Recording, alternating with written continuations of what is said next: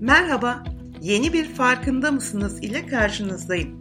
Umarım geçtiğimiz hafta verdiğim ev ödevini yaparak yakın çevrenizdeki insanların temsil sistemlerini öğrenmiş ve onlarla aynı dili konuşmayı başarabilmişsinizdir. Bugün ise sizlere kendi kendinize doğru sorular sorarak karar vermenizi sağlayacak ipuçları vereceğim. Programın tanıtımında en başarılı kişilerin kendilerine doğru zamanda doğru sorular soranlar olduğunu söylemiştim. Bugün bu soruları biraz irdeleyelim istedim. İlk ve en önemli soru, her şeyin başlangıcı, olmazsa olmaz soruyu ve nedense kimsenin kendi kendine sorup da işe yarar bir cevap almayı başaramadığı soru. Ne istiyorsun? Ya da kendinize soruyorsanız ben ne istiyorum? Şimdi sokağa çıkıp 100 kişiye bu soruyu sorsam alacağım cevaplar şunlar olacaktır. Mutlu olmak istiyorum, para istiyorum, sağlık istiyorum, huzuru istiyorum, iyi bir iş istiyorum, başarılı olmak istiyorum, bla bla bla bla. Peki bugünden yarına yani şöyle parmağımı diye şıklattığımda bütün bunlar olabiliyor mu? E tabii ki hayır. Ne istediğimizi tam olarak anlamaya nereden başlayacağız?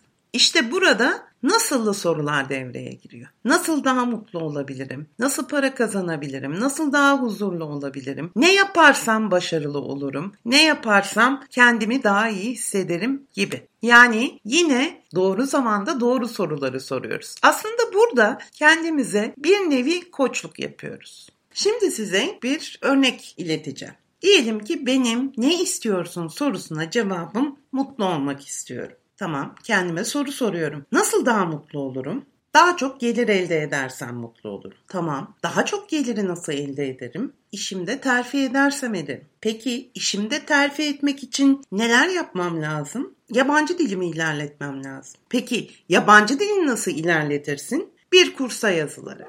Aslında burada size anlatmak istediğim tam olarak şu. Mutlu olmak gibi çok geniş, ucu bucağı olmayan bir kavramdan soru sorarak yabancı dili ilerletmek için bir kursa yazılmak kısmına kadar geldik. Yani mutlu olma kavramının içinde yer alan ancak sorularla ortaya çıkarabileceğimiz konu başlığımıza döndük.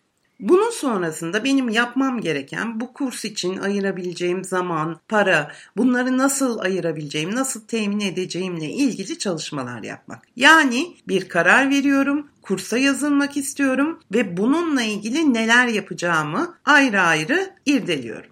Tam olarak anlatmak istediğim şu. Aslında hepimiz soru sorarak aldığımız cevaplarla o kadar genel, o kadar sanki ulaşılmazmış gibi görünen şeyler istiyoruz ki bunlarla ilgili aşağıya doğru inmedikçe yani benim yaptığım gibi çeşitli sorularla yapabileceklerimizi tayin etmedikçe sanki hiç oraya varamayacakmışız gibi geliyor. Oysa işimde ilerlememin bana sağlayacağı mutluluk belki de benim istediğim mutluluğun sadece bir kısmı.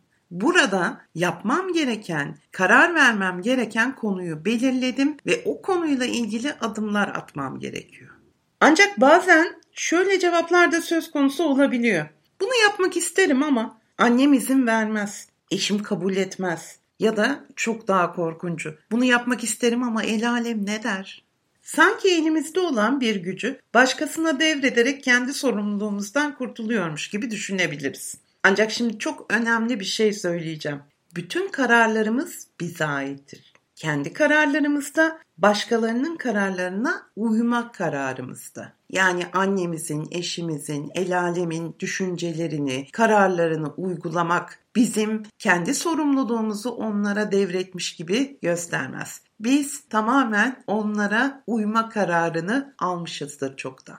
Yine bir örnek vereceğim. Mesela bir kadın veya bir adam çocuklarım var boşanamıyorum diyorsa burada aslında kararının yükümlülüğünü tamamen çocuklarına atmıştır. Ve o çocuklar hazır olsun seneler sonra hep şunu duyacaklar. Sizin yüzünüzden boşanmadım. Belki de bunu yaşayanlar vardır aranızda. Cevap da şu olacak. Bize neydi? Boşansaydın. Şunu unutmayalım ki huzurlu insan aldığı doğru ya da yanlış kararların sorumluluğunu üstlenen insanlardır. Pişmanlıkları yoktur. Olsa da çok fazla hayatlarını etkileyecek durumda değildir. Karar verdikleri gibi yola düşerler. Karar verdikleri gibi yapmak istediklerini adım adım yaparlar. Evet, ne istediğimizi belirledik. Nasıl ulaşabileceğimizi de belirledik. En azından bir alt konusunu oluşturduk. Şimdi önemli olan burada bu kararı verdikten sonra kararlılıkla yolda nasıl kalabileceğimiz.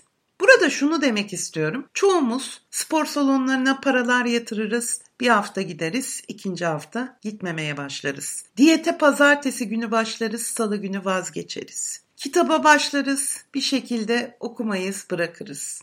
İşte bu kararlılıkla yolda kalamayanların tipik örneğidir. Bu yüzden koçluğun en önemli sorusu devreye girer. Kararlılıkla yolda nasıl kalırsın? Ya da verdiğim bu kararda seni yolda tutacak olan ne? Örneğimize dönelim. Ne istiyordum? Mutlu olmak istiyordum. Nasıl ulaşırdım? İşimde terfi ederek. İşimde terfi etmek için ne lazımdı? Yabancı dili öğrenmem lazımdı. Yabancı dili öğrenmek için de kursa gitme kararı vermiştim. Evet, buraya kadar çok güzel. Kursla ilgili zamanı, parayı da ayarladım. Şimdi kursa başladım. Peki sıkılmadan, üzülmeden, yorulmadan bir şekilde sabırla, sebatla o kursu tamamlamak için beni yolda tutacak olan ne var? Bunu düşünmem gerekiyor.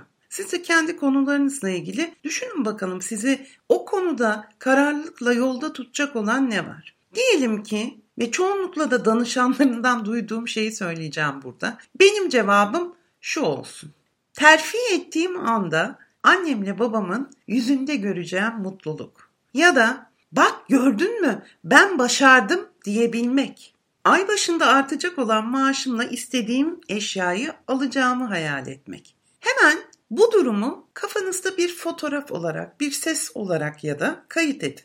Annenizle babanızın gülümsediği resmin fotoğrafını çekin. Ya da bak gördün mü dediğiniz o cümleyi ses olarak hafızanıza kaydedin. Yolda karşınıza çıkacak, sizi zorlayacak, kursa gitmekten alıkoyacak. Başarmak istediğiniz konuda yaşayacağınız her türlü durumda sizi kararlılıkla yolda tutacak olan her neyse onu belirleyin ve vazgeçmeye yüz tuttuğunuzda lütfen onu gözünüzün önüne getirin. Burada size bir ipucu daha vermek istiyorum. Lütfen kendinize neden diye sorular sormayın.